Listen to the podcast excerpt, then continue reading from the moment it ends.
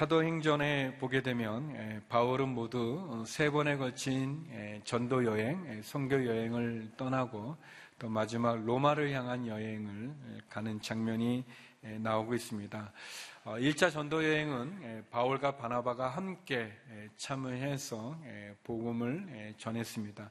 1차 전도 여행의 특징이 있다면 에, 복음이 유대인에게서 에, 이방인에게로 에, 전해졌다는 것을 알 수 있고요.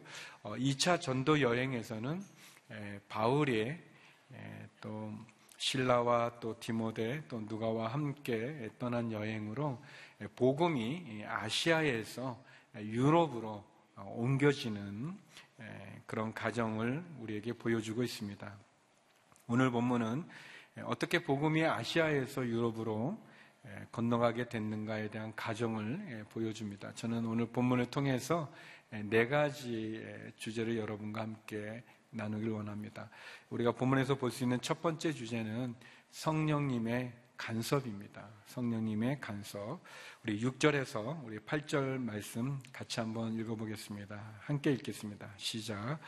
성령께서 아시아 지방에 말씀 전하는 것을 막으셨기 때문에 그 예능은 부르기아와 갈라디아 지방을 거쳐 무시아 지방 가까이 이르러 비두니아로 들어가려고 했습니다. 그러나 예수의 영이 허락하지 않으셨습니다. 그래서 그들은 무시아를 지나 두로아로 내려가게 됐습니다. 1차 전도 여행을 마쳤던 바울과 바나바는 또 그동안 2차 전도 여행 때 전도했던 도시들 또 성도들을 다시 돌아보는 2차 전도 여행을 가기를 원했습니다. 그런데 1차 전도 여행 중에 중간에 포기하고 돌아갔던 마가라고 하는 마가 요한이라고 하는 젊은이가 있는데 그 젊은이에 대해서 바울과 바나바가 견해가 좀 달랐습니다. 바나바는 비록 1차 전도 여행 때 중간에 포기하긴 했지만 다시 한번 기회를 줘서 어, 함께 2차 전도 여행에 데려가기를 원했고 바울은 아직 준비가 안 됐기 때문에 마가 요한을 데려가기를 거절했습니다. 의견이 다른 걸로 인해서 바울과 바나바가 많이 다투게 됐고 결국은 갈라서게 됐습니다. 그래서 바나바는 마가를 데리고 키프로스라는 섬으로 갔고 바울은 신라와 또 누가와 그리고 나중에 합류하게 되는 어, 디모데와 함께 길리기아 더베 루스드라 어, 예전에 그가 전됐던 지역들 또 그의 고향 다소를 중심으로 해서 계속 전도 여행을 떠나게 됐습니다. 루스드라라는 곳은 전에 말씀을 나눴던 것처럼 어, 나면서부터 안진뱅이 됐던 사람이 바울의 설교를 듣고 걷는 아주 큰 기적이 일어났던 그런 도시죠. 그 도시를 이 바울이 다시 방문하게 되는데 우리가 다루지는 않았지만 그 큰 기적 이후에 이 이고니온이라는 도시에서 유대인들이 와서 바울을 죽이려 합니다. 그래서 돌을 던져서 사실 바울이 거의 죽은 줄 알고 그를 버리게 되죠. 그러나 하나님의 은혜로 바울이 다시 살아나서 계속해서 복음을 전했던 도시가 이제 루스드라는 곳인데 그곳에서 바울은 디모데라는 아주 탁월한 제자를 만나서 그와 함께 전도여행을 떠나게 됩니다. 바울과 바나가 비록 의견이 달려서 다투었지만 그러나 그들이 하나님이 그들에게 맡겨진 성교의 사명을 중단하지는 않았습니다. 루스드라에서 기적도 있었지만 큰 박해 속에 바울이 죽을 뻔했지만 그러나 그 일을 멈추지 않았습니다. 성도 여러분, 하나님의 복음을 전하는 일, 성교하는 일은 결코 중단될 수 없다는 것을 기억하시기 바랍니다. 그리고 이제 오늘 본문에 보니까 바울 일행이 계속해서 아시아 지방의 말씀을 전하기를 원했는데 성령이 막으셨다고 이야기하고 있습니다. 그래서 그들이 부르기아, 갈라디아 지방, 무시아 지방, 그리고 비두니아로 들어가고자 했지만 역시 거기도 성령이 예수의 영이 허락하지 않았다고 합니다. 많은 지명이 나오는데 쉽게 얘기하면 지금의 터키 지역에 흑해 쪽으로 있는 북쪽에 있는 내륙으로 바울 일행은 가고 싶어 했는데 하나님께서 성령님께서 그 길을 막으시고 점점 이 지중해 쪽으로 에게가 있는 쪽으로 이 항구 쪽으로 바다 쪽으로 해안가 쪽으로 바울 일행을 옮기셨다는 거예요. 내륙으로 들어가고 싶어 했지만 그 길은 막으시고 점점 해안가 쪽으로 어, 그래서 항구 쪽으로 바다 쪽으로 바울 일행을 이끄셨습니다. 성령님은 바울의 전도 여행에 간섭하셨습니다. 하나님께서는 우리의 삶에 간섭하시는 분이십니다. 성령은 우리의 인생의 삶 속에 간섭하십니다. 인생의 걸음이 우리에게 있는 것 같고 인생이 내가 주인인 것 같지만 그러나 나에게 있는 것이 아니라 하나님이 우리의 인생의 주인임을 기억하시기 바랍니다. 성교도 사람들이 계획하지만 하나님께서 진행하십니다. 그래서 잠언 기자는 이런 지혜를 우리들에게 얘기해 주고 계십니다. 잠언 16장 9절 말씀입니다. 잠언 16장 9절 같이 한번 읽겠습니다. 시작. 사람이 마음으로 자기 앞길을 계획한다 해도 그 걸음은 여호와께서 이끄신다. 사람이 마음으로 자기 길을 계획하는 것 같지만 그러나 하나님께서 그 사람의 길을 인도해 주신다는 거예요. 내 생각과 내 계획과 내 뜻대로 진행되는 것 같지만 하나님 간섭하시고 그리고 실지 하나님이 인도해 주신다는 겁니다. 그래서 우리는 겸손하게 겸손하게 하나님이 내 인생의 주인이시고 나의 길을 이끌어 가신다는 것을 인정하며 하나님의 계획에 우리의 생각과 마음을 고정시킬 필요가 있습니다. 왜 성령님이 바울 일행을 내륙으로 가는 것을 막으시고 해안가 쪽으로 이끄시는지 알 수 없지만 그러나 하나님의 계획이 우리의 계획보다 완전하고 하나님의 생각이 우리의 생각보다 뛰어나시기 때문에 우리의 길보다 하나님의 길이 더 완전하기 때문에 우리가 겸손하게 하나님을 의지하면서 하나님께 나가는 것 그것이 필요합니다. 성령이 막으실 때 간섭할 때 바울 일행은 원망하지 않았습니다. 불평하지 않았습니다. 또 심지어 절망하거나 좌절하지도 않았습니다.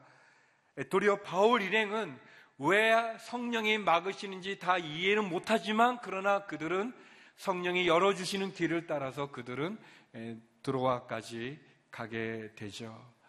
성도 여러분, 우리가 계획하는 대로 내 뜻대로 내 생각대로 일이 되어지지 않는다고 원망하거나 불평하거나 좌절하거나 절망하지 마십시오.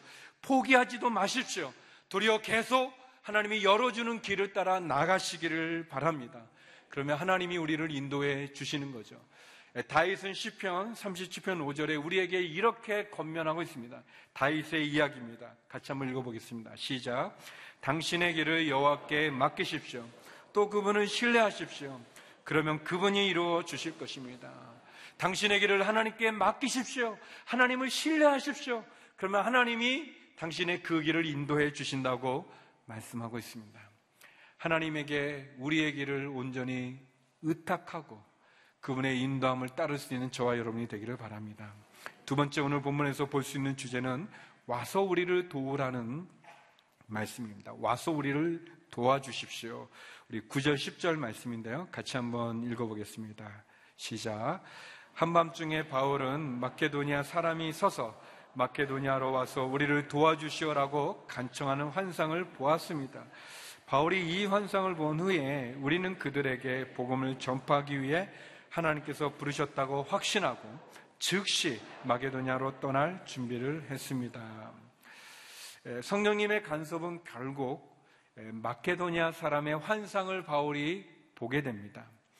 마케도니아 사람은 바울에게 나타나서 건너와서 이 에게를 건너와서 이 유럽으로 와서 우리를 도와주십시오라고 어, 간청합니다. 그리고 바울은 이 환상을 본 후에 하나님께서 우리의 길을 아시아에서 유럽으로 인도한다는 것을 알고 즉시 마케도니아로 떠날 준비를 하고 있습니다. 저는 이 마케도니아의 환상과 또 거기에 따른 바울의 이 행동을 보면서 세 가지를 여러분과 나누고 싶습니다. 첫 번째, 길이 막혀질 때 하나님이 보여주시는 환상을 보아야 된다는 것입니다.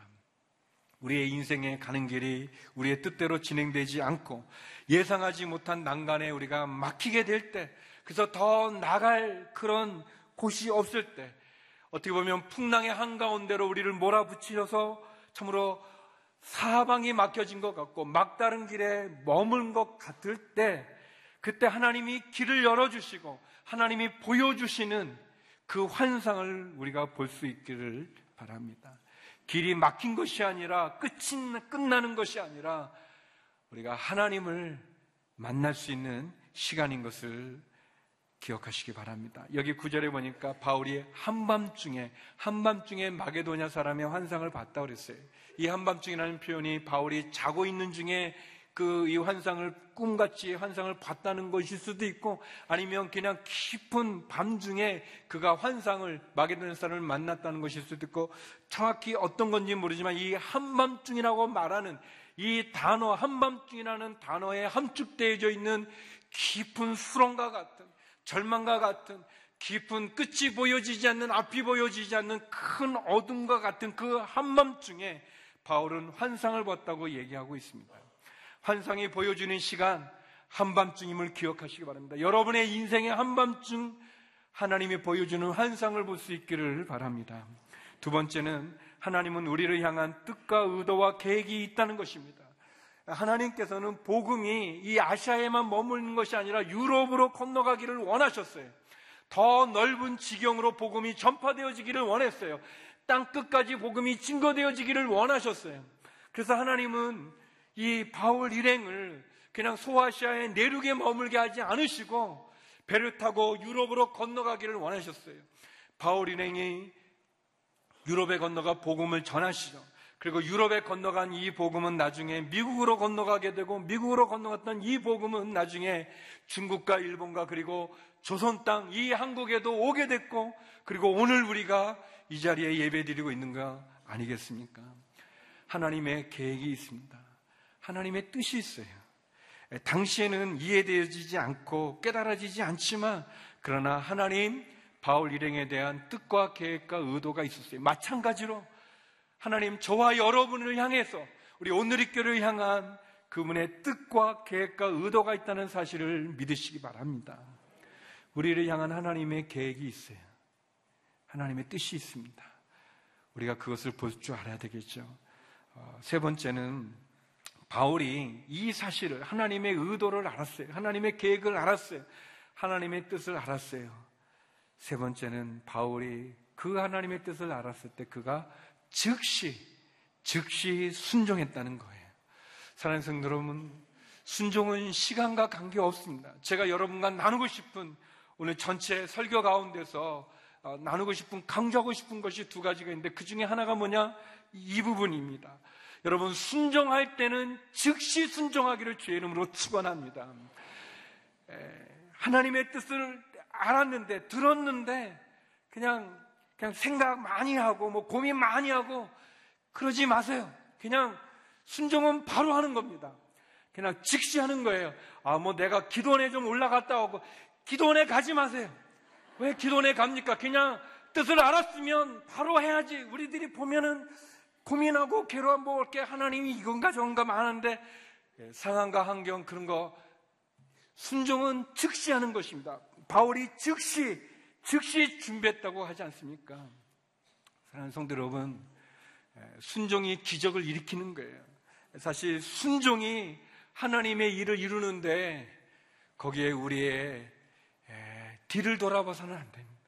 자꾸 뒤를 돌아보고 계산을 하고 염려를 하고 걱정하는 것이 아니라 하나님의 뜻을 알았고 계획을 알았다면 즉시 순종할 수 있기를 바랍니다. 순종은 하나님의 역사를 완성하는 열쇠이고 순종은 모든 기적의 도구가 되는 것입니다. 순종은 상황과 환경에 따라 진행하는 것이 아니라 하나님의 말씀과 하나님의 뜻과 계획에 즉시 반응하는 것입니다. 하나님 앞에 온전히 즉시 순종할 수 있는 저와 여러분 되길 바랍니다. 세 번째 오늘 본문에서 우리가 알 수 있는 것은 오늘 설교의 제목이기도 한데 닫힌 문 뒤에 열린 문이 있다는 것입니다. 닫힌 문 뒤에 열린 문이 있습니다. 우리 11절에서 우리 12절 말씀 같이 한번 읽어보겠습니다. 11절에서 12절입니다. 같이 읽어보죠. 시작. 우리는 드로아에서 바다로 나와 배를 타고 사모드라게로 곧장 갔다가 이튿날 네아포리로 갔습니다. 네, 그곳에서 우리는 로마의 식민지로서 마게도니아 첫째 가는 도시인 빌립보에 들어갔습니다. 우리는 그곳에서 며칠을 머물렀습니다. 예, 바울 일행은 하나님의 뜻을 알았어요. 그리고 즉시 예, 그들은 마게도니아로 떠나기 위해서 들어와서 항구로 가서 거기서 사모드라게라는 그 섬을 거쳐서 그들은 이제 유럽의 관문인 이 네아폴리라는 데 도착했고 네아폴리로부터 어, 이어지는 큰 도로가 있는데 그 도로를 타고 그들은 첫 번째 큰 도시인 빌립보라는 도시에 그들은 머무르게 됩니다. 성대 여러분, 어, 하나님께서는 우리의 문을 닫는다면 이쪽 문을 닫으면 또 다른 쪽에 그 문을 열어두시는 분임을 기억하시기 바랍니다. 닫힌 문 뒤에 열린 문이 있다는 것을 기억하시기 바랍니다. 하나님의 일을 하는데, 성교를 하는데, 전도를 하는데, 교회를 하는데, 문이 닫힌다면, 그 닫힌 문 뒤에 열려진 하나님의 열어놓은 문을 찾으시기를 바랍니다. 하나님은 한쪽 문을 닫는다면 한쪽 문을 열어놓으시는 분이십니다. 하나님께서는 그렇게 우리의 모든 문을 닫지 않으시고 어딘가에는 그 길을 그 문을 열어 놓으시는 분이십니다. 예, 출애굽기에 보면 하나님 이스라엘 백성을 애굽에서 출애굽시킬 때 모세를 통해서 이스라엘 백성을 이제 출애굽시켜서 인도하시는데 말이죠. 인도하는데 어, 이 홍해로 인도하는 거예요. 그러니까 바다로 인도했어요. 어, 그러니까 출애굽기 자세히 보게 되면 바로가 그렇게 생각합니다. 아, 저들이 이제 갇혔다. 어, 이제 더 나갈 길이 없다. 이제 갇혔으니 그래서 많은 군사와 어, 마병과 전차를 동원해서 이스라엘을 추격하게 만듭니다. 이스라엘이 갇혀 있기 때문에. 근데 하나님 분명한 의도를 가지고 이스라엘을 홍해로 인도했어요. 그러니까 앞이 바다고 뒤에는 이 바로의 군대가 추격해 오니까 이 이스라엘 사람들은 나가지도 못하고 물러서지 못하고 닫혀 있는 거예요. 닫혀진 거예요. 또 바로도 그렇게 생각했어요. 근데 사랑하는 성도 여러분, 닫힌 것이 닫힌 것이 아니었어요. 사람들의 눈에는 이스라엘 백성들의 눈에는 바로의 눈에는 애국 군사들의 눈에는 이스라엘은 갇힌 걸로 보였고 닫혀진 걸로 보였지만 절체절명의 위기인 걸로 보였지만 하나님에게는 길이 있었어요. 하나님에게는 열어놓은 문이 있었어요. 그게 어디냐면 바다 밑이었어요. 바다 밑에 마른 길이 있을 줄을 누가 알았겠습니까? 홍해 밑에 마른 땅에 마른 길이 있는 줄을 누가 알았겠습니까? 그러나 하나님 열어놓으셨어요. 성대 여러분, 우리의 인생의 삶 속에는 우리가 감당할 수 없는 홍해를 만날 때가 있지 않겠습니까? 우리의 인생이 막혀졌어요. 누가 봐도, 내가 봐도, 다른 사람이 봐도 다 막혀져 있어요. 길이 없어요. 그러나 하나님은 우리 눈에 보이지는 않지만 그분은 길을 열어놓으셨어요. 문을 열어놓으셨어요. 닫힌 문 뒤에 열린 문이 있다는 것을 기억하시기 바랍니다.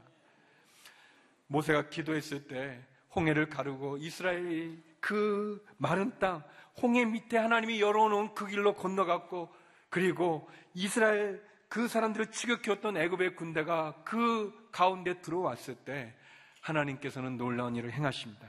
출애굽기 14장 28절에서 29절인데요. 같이 한번 읽겠습니다. 함께 읽겠습니다. 시작. 그렇게 물이 다시 제자리로 돌아와 전차와 마병들 곧 이스라엘을 쫓아오던 바로의 군대 전체를 덮쳐 바닷속에 쳐넣은 것입니다. 그 중에서 살아남은 자는 하나도 없었습니다. 그러나 이스라엘 백성들은 마른 땅 위로 바다를 가로질러 건넜습니다. 오른쪽, 왼쪽으로 물벽이 섰던 것입니다. 예, 보여지지 않았지만 하나님 닫힌 문 뒤에 열린 문이 있었어요. 눈에 보이지만 홍해 밑에 마른 땅을 예비해서 오른쪽 왼쪽에 물벽이 섰고 그 마른 땅을 이스라엘은 건너갔고 애굽의 군대는 거기서 수장되는 그 일이 있었어요. 소아시아의 전도를 막으셨던 하나님의 뜻을 알게 됐어요. 어, 복음이 유대인에서 이방인으로 전도되었던 것처럼 복음이 아시아에서 유럽으로 옮겨져야 되는 하나님의 뜻을 이스라엘 사람들 바로 그 바울의 일행이 알았어요. 그리고 그때 즉시 순종해서 그들은 그 길을 떠났어요. 어, 지금은 이해되지 않지만 나중에 이해되고 지금은 모르지만 나중에 알 수 있는 거예요. 그런 일이 너무나 많이 있어요. 중요한 것은 우리가 절망하고 좌절하고 낙심하고 원망하는 것이 아니라 최선을 다해서 내게 가는 그 길을 가야 된다는 거예요. 그 속에 하나님의 뜻을 알았으면 즉시 순종하고 나가야 되는 거예요. 지금은 이해되지 못해도 나중에 이해되는 일이 너무나 많이 있어요. 어, 저는 중국에 선교사로 갔을 때 장로님과 함께 농장 일을 했었어요. 그때 96년부터 한 2년 동안 이제 그 농장을 하면서 우리 장로님의 계획은 이 난을 난이 굉장히 고가 품목이 아닙니까? 그러니까 이 비싼 난을 이싼 중국의 많은 노동력을 동원해서 조직배양에서 이렇게 난 배양을 해가지고 그래서 서울로 어, 수출하려고 하는 그런 계획을 갖고 어, 준비를 많이 했었어요. 어, 그런데 우리가 아는 것처럼 97년에 IMF가 일어나지 않습니까? 우리도 국가적인 큰 어려움이죠. 아무도 예상하지 못했던 그 모두가 다 당황하는 어려운 IMF를 맞이하게 됐었어요. IMF가 되니까 어떤 현상이 있었냐면 우리나라의 돈의 가치가 그냥 반으로 줄어드는 거예요. 달러 가격은 더 올라가고 말이죠. 어, 그러니까 이, 이 한국에 수출하는 거가 아, 이게 너무 가격이 어려운 거예요. 너무 이제 비싸게 되니까 어렵고 반면에 한국에 있는 물건들은 거의 반값에 수출을 하게 되니까 아, 그러니까 굉장히 이 한국에 있는 물건을 수입하는 사람들은 거의 두 배의 이윤을 얻게 되는 그런 그런 현상이 생겼어요. 에, 저는 에, 난을 하는 것이 우리 우리의 계획이었었어요. 그런데 아이프라나고 하는 홍해를 만났어요. 예상하지 않던 문이 닫혀지는 그런 어려움 속에 있었어요. 장로님 많이 고민하시고 기도하고 저희들도 같이 막 기도했었어요. 기도했는데 어떤 도움 주는 분께서 선인장을 한국에서 수입을 해서 중국에 팔면 어떻겠습니까? 그런 아이디어를 주셨어요. 그리고 우리가 선인장을 수입을 해서 한국에서 수입을 해가지고 그래서 중국에 판매하는 그 일을 했는데 그 일이 큰 은혜가 있어서 우리가 난을 한국에 수출하려고 했던 그 계획과는 또 다른 정반대의 일이었지만 거기에 하나님의 큰 손길이 있었다는 것을 알게 됐어요. 사랑하는 성도 여러분, 한 문이 닫히면 다른 문이 열려지는 것을 기억하시기 바랍니다. 우리의 인생에 닫힌 문을 만나서 어려운 분이 계십니까? 하나님께서는 다른 길을 열어놓으십니다. 홍해는 바다고 절망에 그래서 앞으로 나가지도 못하고 뒤로 가지도 못하지만 그러나 모세가 끝까지 포기하지 않고 기도했을 때 하나님은 홍해 밑에 마른 땅을 보여주셨어요. 여러분, 아브라함이 이삭을 바치지 않습니까? 그때 하나님께서는 이삭 대신에 수풀에 걸린 숫 양을 예비해 놓으셨어요. 그게 여호와 이래죠. 하나님이 예비해 놓으셨죠. 그러면 그 양은 언제 보였는가? 그 양은 언제 보였는가? 어, 저는 그렇게 생각합니다. 하나님 놓은 그 양이 아브라함의 눈에 언제 보였는가? 그것은 아브라함이 모리아산에 올라가서 이삭을 하나님께 제물로 바치기 위해서 죽이려고 했을 때 그때 하나님이 멈추게 하면서 그 양이 보였다고 생각합니다.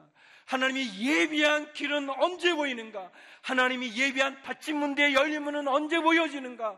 바울 일행이 순종해서 갔던 것처럼 그렇게 순종하여 믿음으로 나갈 때 하나님이 예비한 그 문이 보이게 될 것입니다.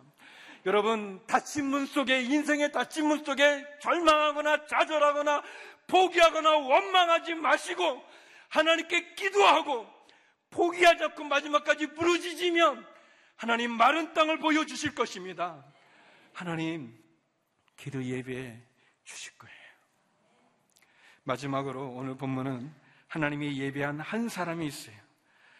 하나님의 예배한 한 사람이 나옵니다. 13절에서 우리 15절 말씀 같이 한번 읽어보겠습니다. 함께 읽겠습니다. 시작.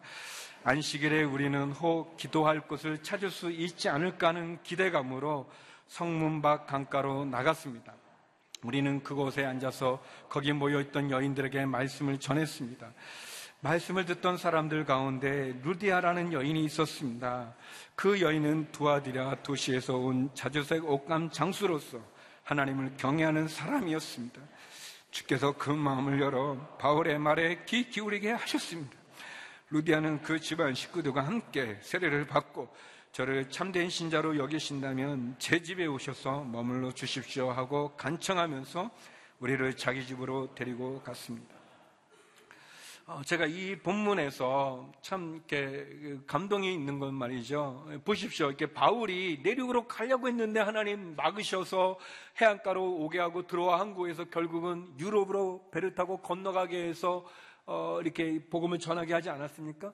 바울 일행이 순종했죠. 하나님 가라고 말해서 순종했어요. 순종했는데 그들이 빌립보에 갔는데 누가 환영해 주는 사람이 있었나요? 환대해 주는 사람이 있었나요? 어, 그 복음을 듣기 위해서 기다렸던 사람들이 있었나요? 아니에요. 여기 보니까 며칠을 지내고 안식일이 돼서 그들이 혹 기도할 곳, 기도처, 그러니까 안식일에 그들이 예배를 드리는 예배처를 찾기 위해서 강가로 나갔다고 하지 않습니까? 어, 바울이 하나님 환상을 보여주셔서 그 환상에 순종해서 갔는데 아무것도 없는 거예요. 아무 일도 일어나지 않은 거예요.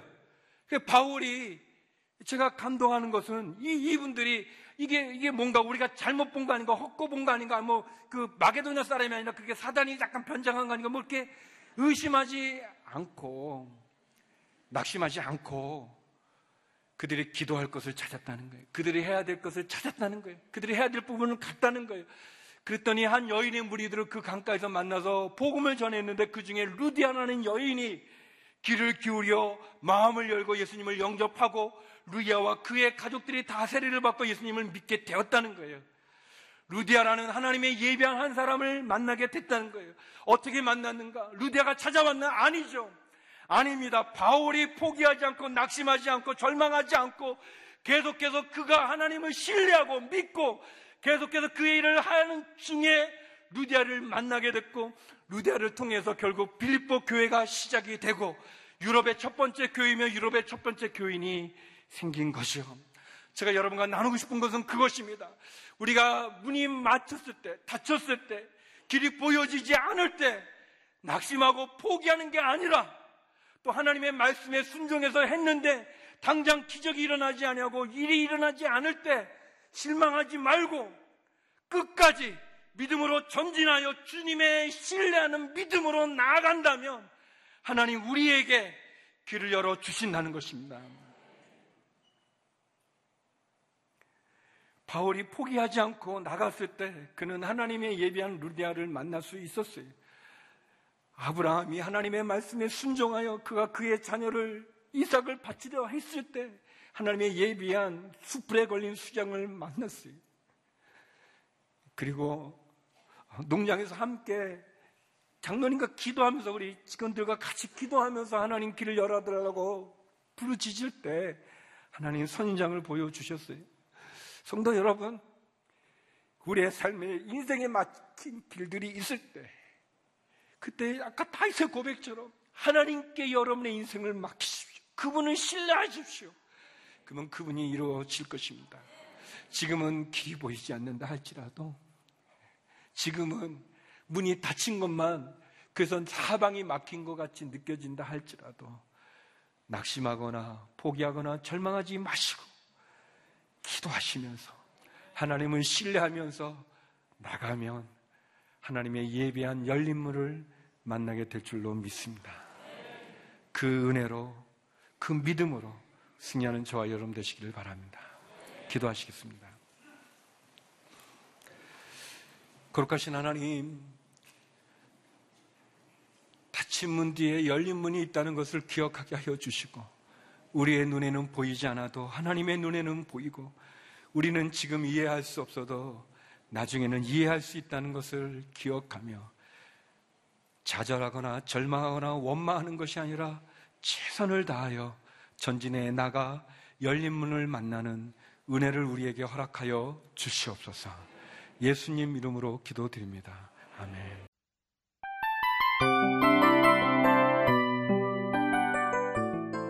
이 프로그램은 청취자 여러분의 소중한 후원으로 제작됩니다.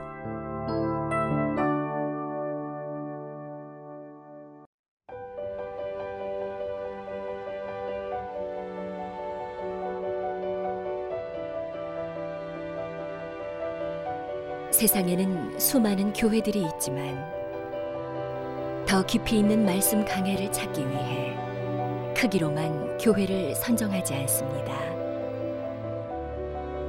보다 좋은 영적 콘텐츠를 더 많이 나누기 위해 방송비를 받지 않습니다. 1년 365일 복음만 전하고 싶어서 우리는 광고를 하지 않습니다. 온누리의 복음을 땅끝까지 CGN TV와 함께 땅끝 선교사가 되주세요.